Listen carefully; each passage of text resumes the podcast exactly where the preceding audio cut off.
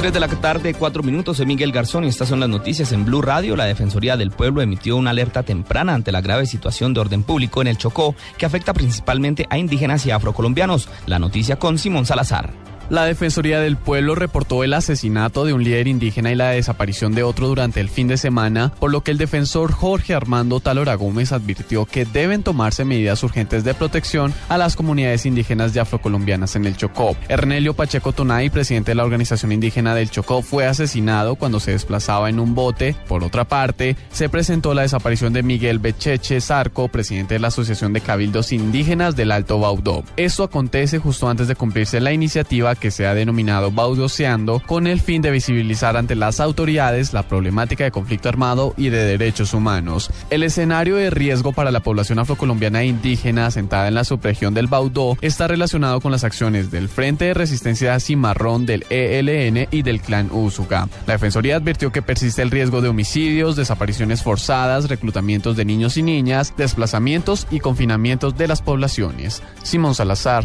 Blue Radio y tres casos sospechosos del virus chikungunya fueron reportados por las autoridades de salud en el Atlántico. La información con Rodolfo Rodríguez.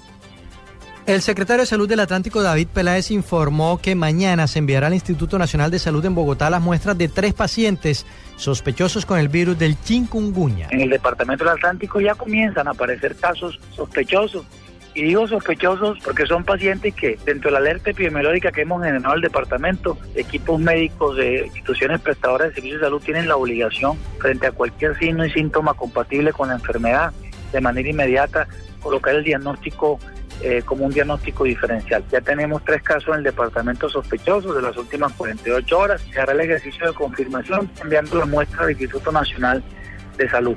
Las muestras pertenecen a dos pacientes del municipio de Sabana Grande y a uno de Campo de la Cruz en el oriente del departamento. En Barranquilla, Rodolfo Rodríguez Llanos, Blue Radio.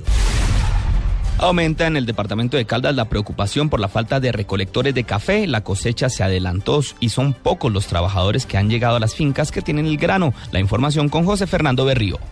La cosecha de café que para fin de año necesita cerca de 30.000 recolectores en Caldas se adelantó desde finales de agosto. Según el secretario de Agricultura del departamento, Ángelo Quintero, solo ha llegado entre el 30 o el 40% de los trabajadores. Nos acompañen en esa recolección, recolección donde los cultivos eh, de café de Caldas están renovados, cultivos muy bajos al alcance de la mano, con una cosecha abundante, eh, lo que va a permitir no solamente que tengan unos muy buenos ingresos. En Caldas hay 78.000 hectáreas listas con la cosecha del grano, por lo que la convocatoria se hace en las plazas de mercado, inclusive a través de perifoneo, para que los agricultores acudan a las fincas y extiendan el llamado a campesinos de otros departamentos. En Manizales, José Fernando Berrío Becerra, Blue Radio.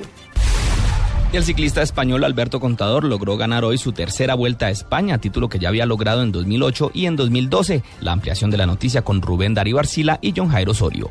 ¿Qué tal amigos? ¿Qué tal? Final del camino, el camino de Santiago con un triunfo catedralicio de Alberto Contador. Tres veces ha corrido la Vuelta a España Alberto Contador y tres veces la ha ganado. Hoy remató en Santiago de Compostela en la última etapa contra reloj con un mal tiempo porque le tocó lloviendo, le tocó corriendo riesgos y no quiso eh, poner en tela de juicio su condición física, terminó y terminó bien. Contador alzándose con el triunfo y ratificando que es uno de los mejores pedalistas del momento en la historia. Contador además se lleva la camiseta roja de líder y la combinada de la Vuelta a España. Además ganó las dos etapas reinas de la carrera. John Jaime Osorio y Rubén Darío Arcila Rubencho en Blue Radio.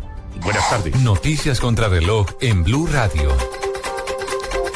3 de la tarde, 8 minutos, las noticias contra reloj en Blue Radio. La noticia en desarrollo. Canadá venció a Colombia en la Copa Davis de tenis y logró el pase al Grupo Mundial de la competición, luego del triunfo en sencillos de Milo Raonic sobre Santiago Giraldo en Halifax.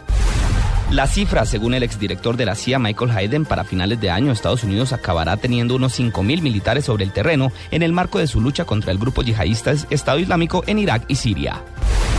Y quedamos atentos al proceso de independencia en Escocia. La reina Isabel II dijo que espera que los escoceses reflexionen con mucho detenimiento sobre el futuro antes de votar el próximo jueves en el referéndum sobre la independencia de la región del Reino Unido. La, ampliación de estas noticias en blueradio.com continúen con Estadio Blue.